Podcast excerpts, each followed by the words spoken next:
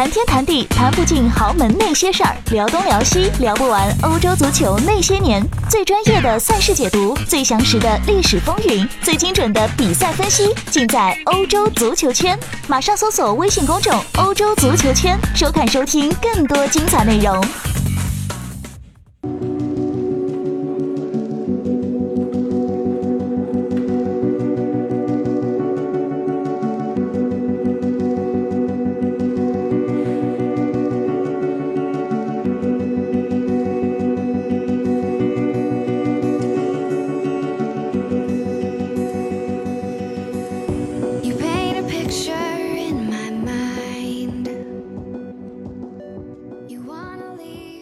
大家好，欢迎收听翻看西甲，我是武一帆。呃，现在联赛开始了，咱们的这个话题又重归正轨啊。我之前一直跟大家强调，呃，说咱们这个节目啊，包括对比赛、对西甲的一些介绍和分析啊，都要基于啊赛季啊这么一个大的背景下，呃，脱离的这个框架啊，咱们讲的内容是没太大意义的啊，包括转会啊、球员花边啊，包括一些历史啊，没太大意义，你必须得啊有这么一个实在的背景，就是比赛。呃，刚刚啊就是结束的这一轮联赛啊，有些之前啊大家只能猜测的东西，其实慢慢已经都，哎这个就是落实了啊。比如什么呢？比如一些转会啊，咱们脱离比赛这个背景下。哎，讲转会完全都是空口无凭啊，完全是自己瞎说。哎，比如刚现在大家一些拜仁球迷啊，咱们听众里也有拜仁球迷一直在向我打听这个马克罗卡这个事情，哎，我也跟他介绍一下他的什么特点。呃，为什么一直盼着这个球员来呢？可能是哎现在拜仁比较缺这么一个啊后腰球员，但问题是，呃，马克罗卡、啊、这个球员并不是呃跟过去啊这个。呃，过去这十几年的这个，呃，比较好的啊一流的这个同位置球员相比，并不是非常突出。怎么不拿他比这个呃最啊怎么讲啊？就传奇传这个位置的传奇人物啊，不比这个维维埃拉啊？怎么不比哪怕布斯克茨啊？他差着两个档次。所以，呃，大家要提到这个球员的时候，比如拜仁球迷啊，非常非常盼望这个球员来，听说不错呀。那问题是什么呢？往往给你带来失望。啊，因为这个也许踢得不错啊，当然他也许踢得不错，就是说他放在实战背景下来一看，哦，原来是这样。因为我看过马克罗卡踢球嘛，啊，这是过去一两个赛季一直是观察他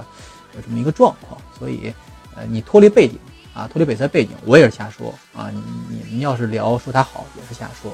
呃，为什么强调这个事情？因为呃马竞啊，这个买的一亿二买的这个小孩儿啊，若昂·菲利克斯。啊，之前有人说他啊不行，这个徒有虚名；有人说他好极了啊，这个判这个判断往往是啊说法评价往往往往是两极化的。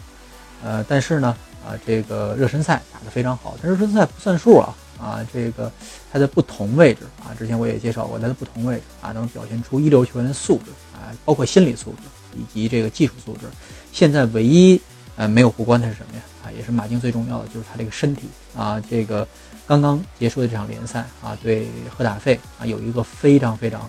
哎精彩的个人突破啊，他这个呃一路啊狂奔六十米过了三个人啊，然后制造了点球。当然，咱们的莫拉塔同志没有把球哎罚进去啊，也浪费了自己小兄弟的这个这么精彩的突破啊，可以说是梅西式的，因为嗯。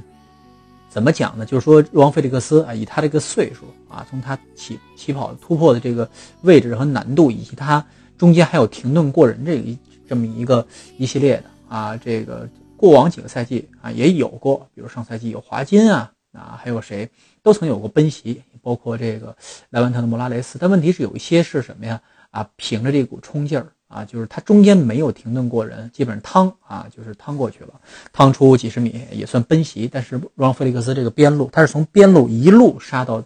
对方的这个禁区里边啊，中间真的是停顿过了几个人，所以是非常非常精彩的。但问题有一个非常非常本质的问题啊，他又受伤了啊，不能说是非常严重的伤，就是呃，齐蒙尼也是非常紧张这个球员啊，非常非常心疼这这个在意他这个一旦。倒地说这个觉得自己不太舒服，赶紧给他换下啊，一点都不坚持。因为这这么大的孩子，你不能说让他像三十岁的球员一样，哎，再忍忍吧，哎，反正也是风风风不又一年是吧？那这个你这个激素也打了啊，这个封闭也打了，你就上吧啊，就是有点这个意思。嗯，基本上不会啊，基本上会给他一个保护的这么一个啊一个态度。嗯，但是呢啊，有这么一位啊跟他差不多状况的一哥们儿啊，已经我之前已经呃基本有过结论性的吧，阶段性结论也说可以吧，就是他在巴萨啊，就是。呃，登贝莱啊，基本上踢不出来了啊，就是至少踢不出他身价。如果他能够在未来几年时间啊，在巴萨，他不离开巴萨，一直在巴萨的话，在他合同期内，如果能够踢出现在身价一半的身价啊，他转会身价一半的身价啊，就是踢出，呃六七千万的呃价值，已经算是巴萨没没亏本了啊。因为什么呢？啊，这又伤了五周时间，刚刚啊刷出一条新闻，他肌肉撕裂啊，肌肉纤维撕裂。还有就这个上了五，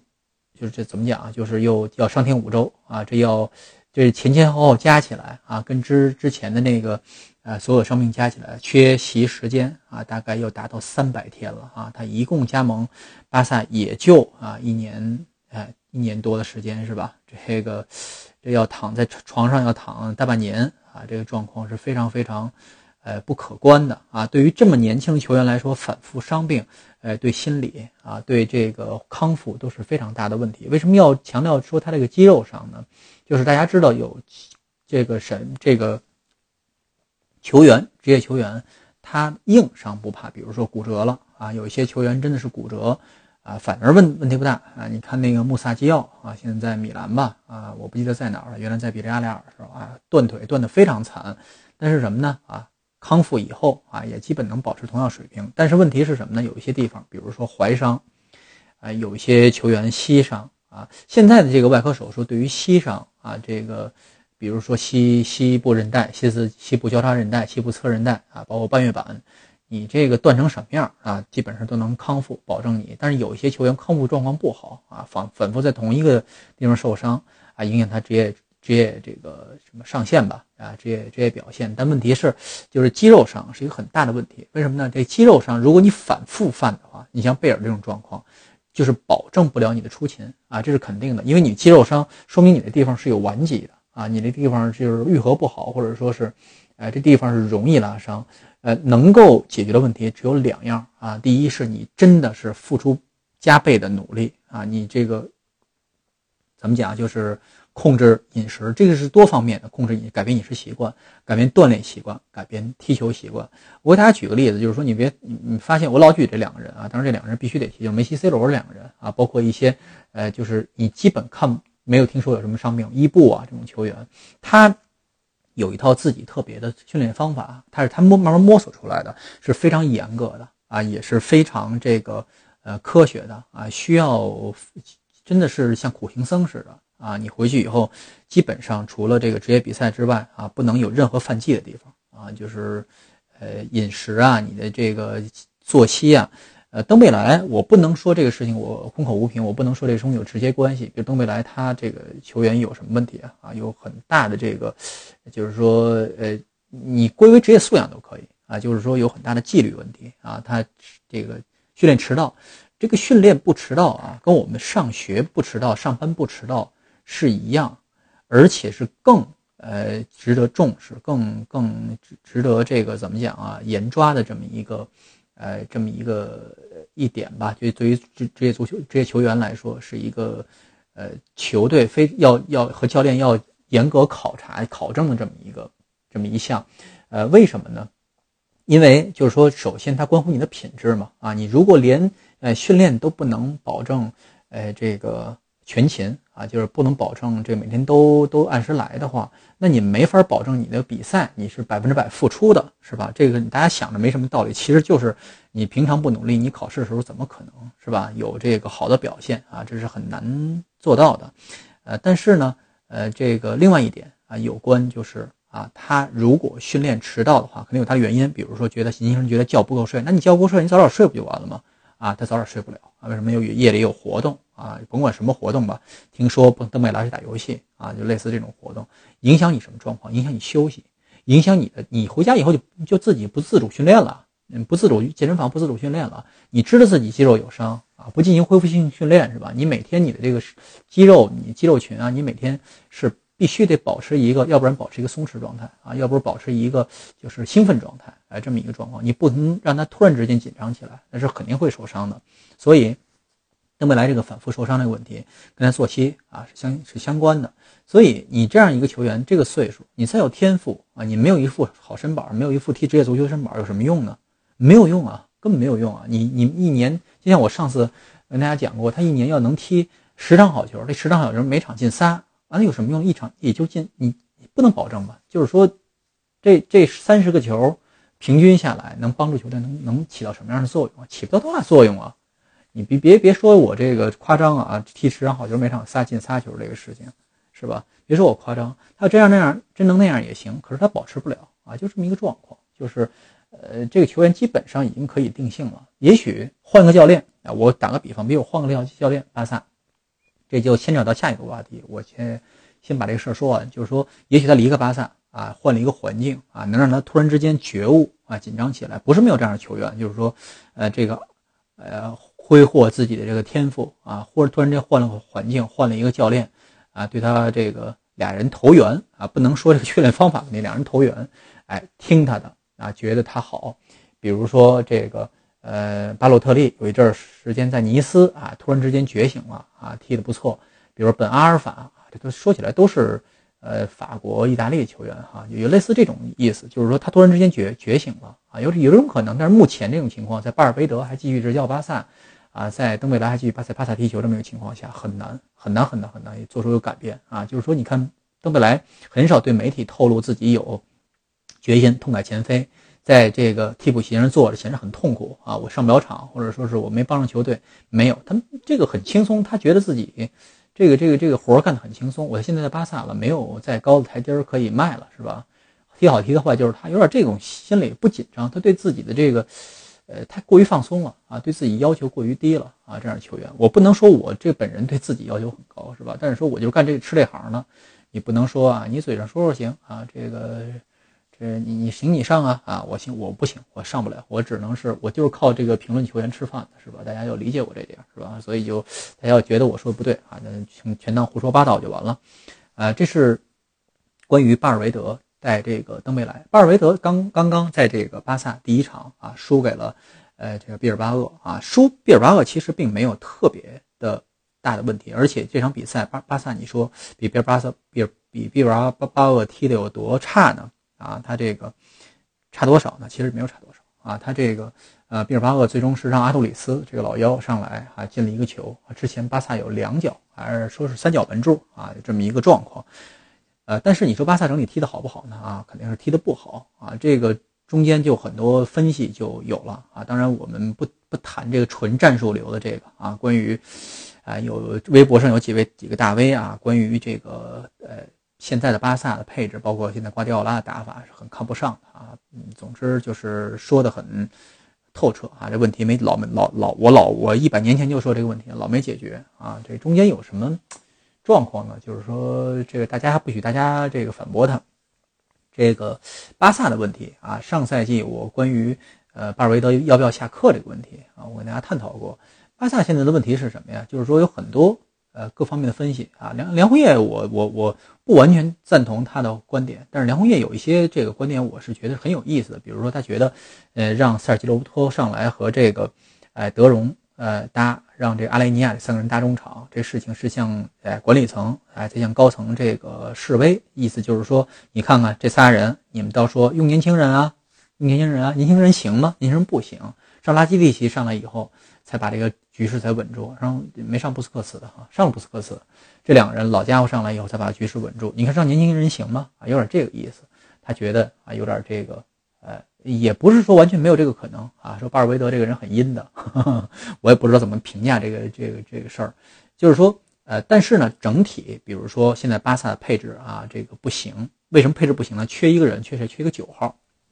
缺苏亚雷斯这个位置。呃，很多这个球迷朋友之前这个呃在跟我讨论的时候，觉得啊，苏亚雷斯应该拿下啊，这个。让格雷兹曼、梅西打登贝莱，呃，我不知道你你这说这些话，球员就朋友看没看球啊？就很多人对苏亚雷斯不满这个事情，我觉得特别奇怪。就是说你现在拿下苏亚雷斯，就像跑马拿下拿下本泽马一样，谁来替他这个位置？没有人能替。你现在卖到比他身价高一倍的球员啊，皇马，你现在，呃，找一个，除非哈里凯恩这样已经成名的成熟球员，比如说现在年轻球员，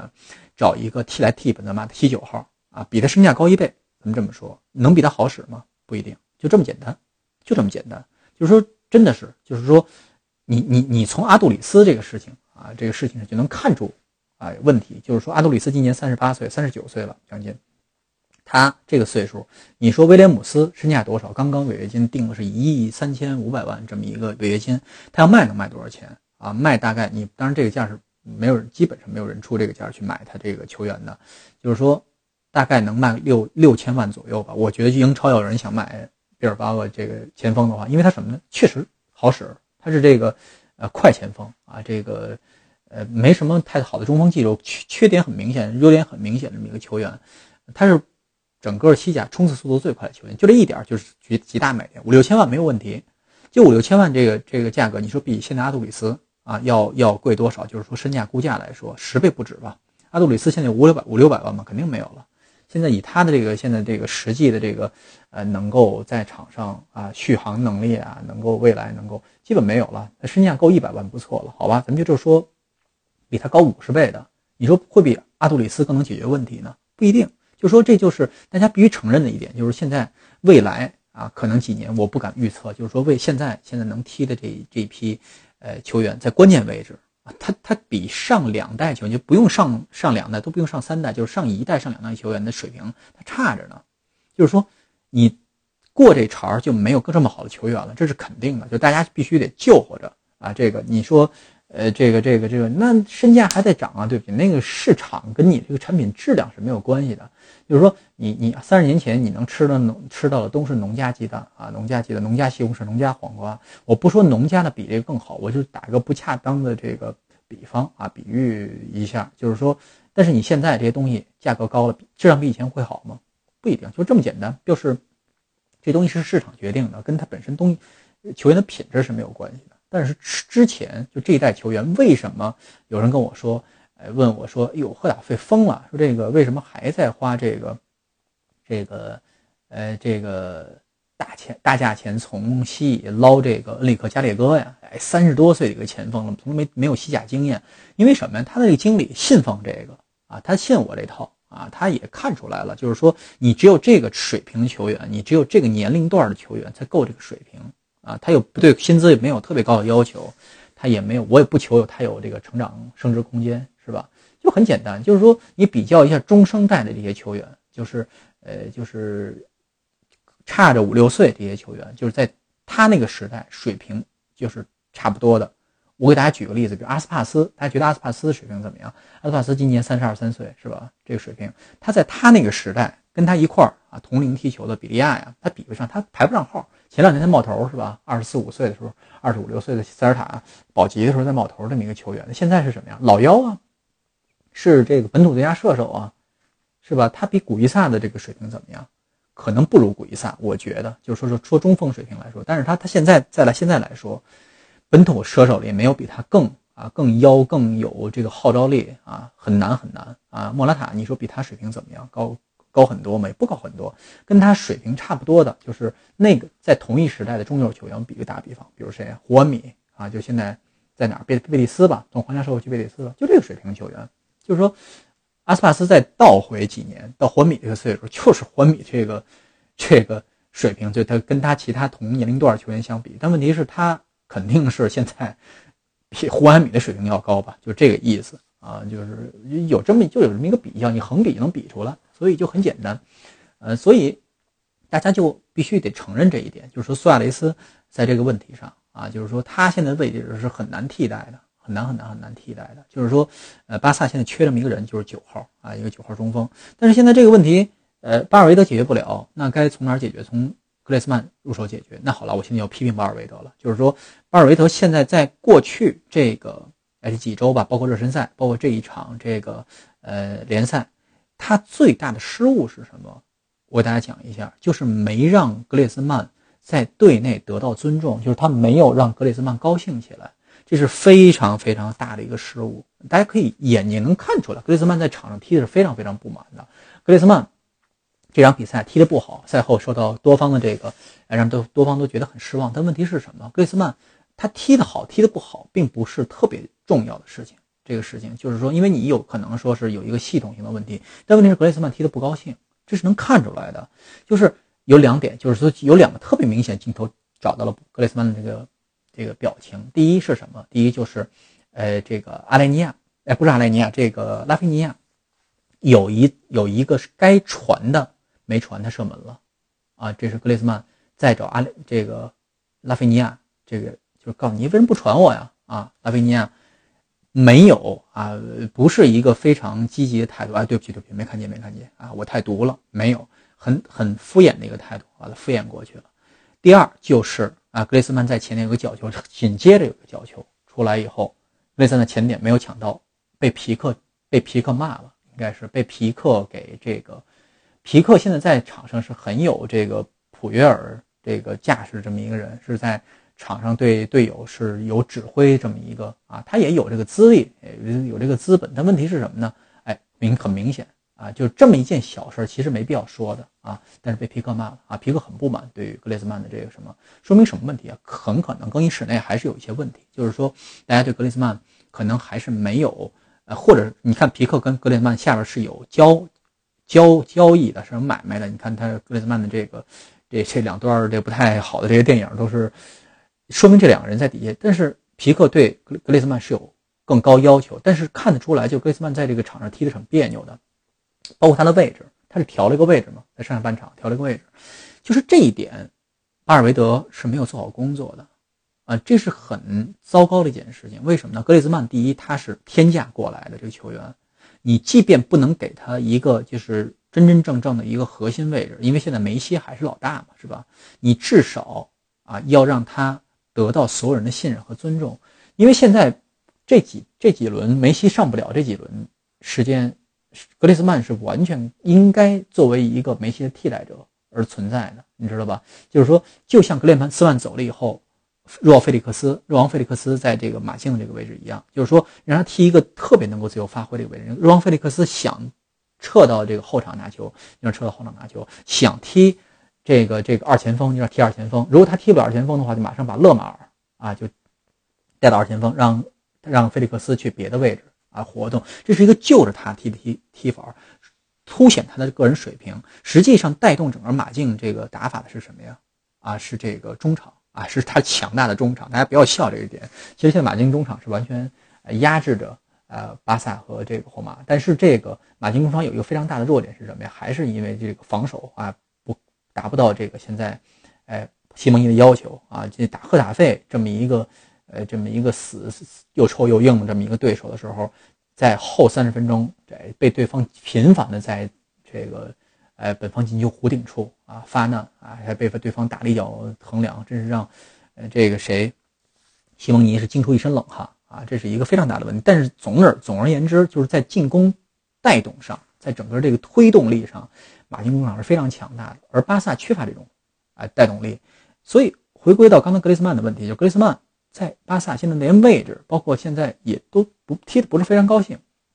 这是巴尔韦德要负的责任，就是说给你个新球员，他可能这个球员本身品质有问题啊。格雷斯曼的品质大家都是啊有口皆碑的，是吧？这个事情我不是说他这个人的人品，而是说他整个这个呃踢球的这个这个呃水水准。啊，以及他在场上这个付出度啊，这是这是大家都是知道的啊。这个这样一个球员你用不好，那就是你的问题啊，这就是教练的问题。咱不说库里尼奥，库里尼奥也是同样的例子。如果像登登登贝莱啊，我我我其实真的说你让我选二选一，就是说登贝莱和这个库里尼奥这两个过身价过亿，其实上是 debuff 这么一个啊，就是就是给大家带来负负负面效应的这么一个球队带来负面效应这么一个。这么一个球员个体的话，我我宁可觉得让登贝莱把他回租给多特蒙德呀，或者说甚至说是，我觉得这是一个更好的卖点。我觉得巴黎肯定更想要啊登贝莱这个事情，但是现在伤了，好了砸手里了，把库里尼奥租给拜仁了啊，有点这个这个叫什么呀？我觉得拜仁多半要在欧冠要碰巴萨了啊，这是巴萨的一个问题。巴萨首轮输球其实并没有太大问题，但是让格雷斯曼踢得不高兴，这是非常大的问题。然后呢，就是说皇马，皇马第一轮啊赢了这个大胜啊，这个赢了对手，当然是这个，呃，也是是是是是怎么样啊？就是有点乱拳打死老师傅这么一个感觉。你不要笑说这个皇马怎么会有乱拳打死老师傅这么一个呃状况啊？塞尔塔是以往都是这个套路啊，乱拳打死老师傅，打死这些强队。但是皇马这回是乱拳跟对方乱拳相迎啊。这个皇马在在整个热身赛啊，整个这个季前热身这个阶段。啊，踢得非常没章法的，哎看到啊，这个齐达内还脑子一团浆子，不知道这些人该怎么摆呢？手里这些东西，跟他跟他说啊，就有这么一个很现实的问题，就是他中场配置上是缺人的，你怎么摆他也缺这么俩人，所以他只能还是用克罗斯配卡塞米罗，还是配这个哎莫德里奇这哥仨啊，还得是这这这老三这老鲍三是吧？这天津人都知道我在说什么啊，老鲍三鲍三样啊，有 这这个呃，先来这。现在新来的这些巴西人，他没有一个能踢这个位置的，这很麻烦这个事情啊。在前场的这个能踢球能踢的球员是堆积如山，呃，阿扎尔复出以后，那人简直排不开了。那总不能排一个四二四是吧？这是皇马也不是没踢过，但问题是什么呢？你俩边后卫并不是那种水平的边后卫，并不是那个那种啊样式边后卫，所以很麻烦。就是皇马现在，但是有一个道理，他为什么啊这个这么轻松拿下塞尔塔？首先，塞尔塔这个。手呃，以往都是打这个啊攻势足球嘛，呃，遇着皇马这种球队，就是攻势足球对攻势足球，有点就是啊，就是刚才我说的乱拳对乱拳了，就是，呃，因为塞尔塔他刚刚也是在后场中后场进行了一个非常哎非常比较动作比较大的轮换啊，来了一些人水平啊不知道怎么样，考察不出来，因为塞尔塔在热季前赛这个约的一些对手都不怎么样啊，都水平都一般般啊，所以也看不出水平来。嗯，这个实战一交手，完蛋了，是吧？被对方一下打垮了。就是我悟出一个道理了，就是我最近在玩一个游戏，大家不知道撸啊撸出了一个那个，就是它那那代那个小游戏啊，不算小吧，也非常正式，因为很多呃职业高手在玩啊，就是 TFT，就是这个呃这个叫呃团队策略啊，就是即时策略啊，就是你战棋游戏，但只不过是你它自动打的，你没有这个，你只能就是选择。搭配和这个升级啊，就是你的这些这个单兵的这个企业棋子这种搭配升级，就是有一这样一个，就是它里边最重要的是什么呀？就是组合啊，就是你你当然你需要一点运气啊，就是装备和这个呃兵种的组合，以及兵种跟兵种搭配啊，它中间有很多很多组合的方式，也玩起来很有趣味性。但是呢，有一点就是说，在你手里没有特别好的这个搭配的这个搭子的时候。啊，跟打麻将是一样的道理，没有很好的搭子的情况下，你怎么办啊？就是把自己等级最高的堆上去，就能保证在中前期，呃，不会掉血太多啊。你你后期肯定是你后期如果再没有好搭子，那你自己的问题。你后期肯定是会有好的搭子，但是中前期你是凑不到的。你比如说你想凑一套，呃，这个野兽，或者凑一套这个，呃，这个剑叫剑圣。啊，你凑不到啊，你他需要三个才能有搭子啊，你只有两个啊，你非得把三个凑的三个啊，这个一级的堆上去，你不如两个不搭的啊凑上去，这就是单兵单兵作战能力强的一个好处，就是说，即便你整个这个团队不搭调啊，即便你整个团队看起来挺挺糟糕的这个搭配，但是你单兵作战能力强，也是能够顶住一阵儿，至少能保住你实力的下限。啊，就是说能能保证你这个少丢分少丢血，这是一个很好的一个启示。就是皇马现在处于这么一个问题，就是他单兵作战能力实在太强了，他整个这些，呃中前场这些球员单兵单单个拿出来都可以去任何一个强队踢球，但是现在搭搭配起来就是非常费劲啊。所以说他至少打这些跟他要单兵对单兵的这种呃这种打法的这种球队的时候啊，他不会吃亏的，因为他是皇马嘛。所以说现在看不出皇马，大家也不用太高兴说皇马哟，皇马季前热身打了一一坨屎一样，然后上真动真格的还行啊，打塞尔塔都没问题。那巴萨你看塞尔塔跟毕尔巴鄂属于差不多的水平球，巴萨踢不过塞尔塔啊，踢踢不过毕尔巴鄂，那说明比皇马差一块。这个事情哎，这个没法有这种对比结论啊，只能说是呃，就是处于这么一个。呃，状况就是毕尔巴鄂本身啊，打巴萨他就有嗯不太出头啊，他是一个很讲整体作战的球队，因为他单兵棋子没有那么强嘛，所以正好这么一个有战术打法啊，有相克制，另外一个呃背景不太一样的问题。但是巴萨有没有需要注意的问题？如果他就有一些情况结要的问题，他解决不了啊，像登贝莱的这个 处置问题，他好了，他伤了，他伤了反而好办了，就是对于巴尔韦德来说反而好办了，该怎么该怎么踢怎么踢了啊，该怎么配怎么配了。哎，就等梅西复出了，等未来就不指望他了啊。但是皇马呢，呃，现在在这么一个呃，其实是需要就是每轮需要抢分这么一个情况下，还是需要让齐达内赶紧找到一个好的搭子啊，就是这个在贝尔和哈梅斯折腾了一个夏天都没离队的情况下，实际上对皇马有什么好处啊？是有好处，是没有坏处，真的是这样。就是说，内马尔如果当时真的是以交换的形式，比如说，呃，交换到贝尔或者交换到哈梅斯，或者说俩人加一块一起打包，交换到内马尔进入皇马的话，真的，我说句老实话，对于皇马来说，真的是去皇马比去巴萨要好啊！就是对于球队，对于双方来说都要好。皇马现在是整个一个巴西帮嘛，啊，巴西球员太多了，啊，内马尔会感觉很有啊，自己很有号召力，感觉很有这个，他是这么一个球员嘛，啊，所以他，哎，抱这么样心态，就巴西人不会太受自己阵营影响，这是以往就表现出来，这以往就有，呃，例证的啊，所以在内马尔没有没有太大可能能加盟皇马的情况下啊，有阿扎尔啊搭现在这些球员是完全没有问题啊，尤其阿扎尔来了以后，跟贝尔没准能激活贝尔，因为啊，这个贝尔至至少不用在更衣室里被逼着说说西语是吧？阿扎尔能陪他说英语啊，这是很好的一件事情，所以，哎，西甲开始，大家呃这个不用一轮下结论啊，就是大家多看看啊，一关注一下若昂菲利克斯这个球员确实是很优秀啊，不光是他这个过人，光包括他在各个位置能够胜任的这个角色啊，都非常非常重要的。第二，看看邓佩莱的发展，邓佩莱的康复情况啊，这个至少有五周看不见他了啊。这个第三就是啊，看一看这个皇马这个有没有啊，齐达内有没有办法啊，能够让这个看起来百不搭的这么一个十三不靠这么一个球队啊，这个能够啊，能够看起来像点样子。好了，呃，本期翻看谢家就到这里啊，谢谢大家，我们下期再见。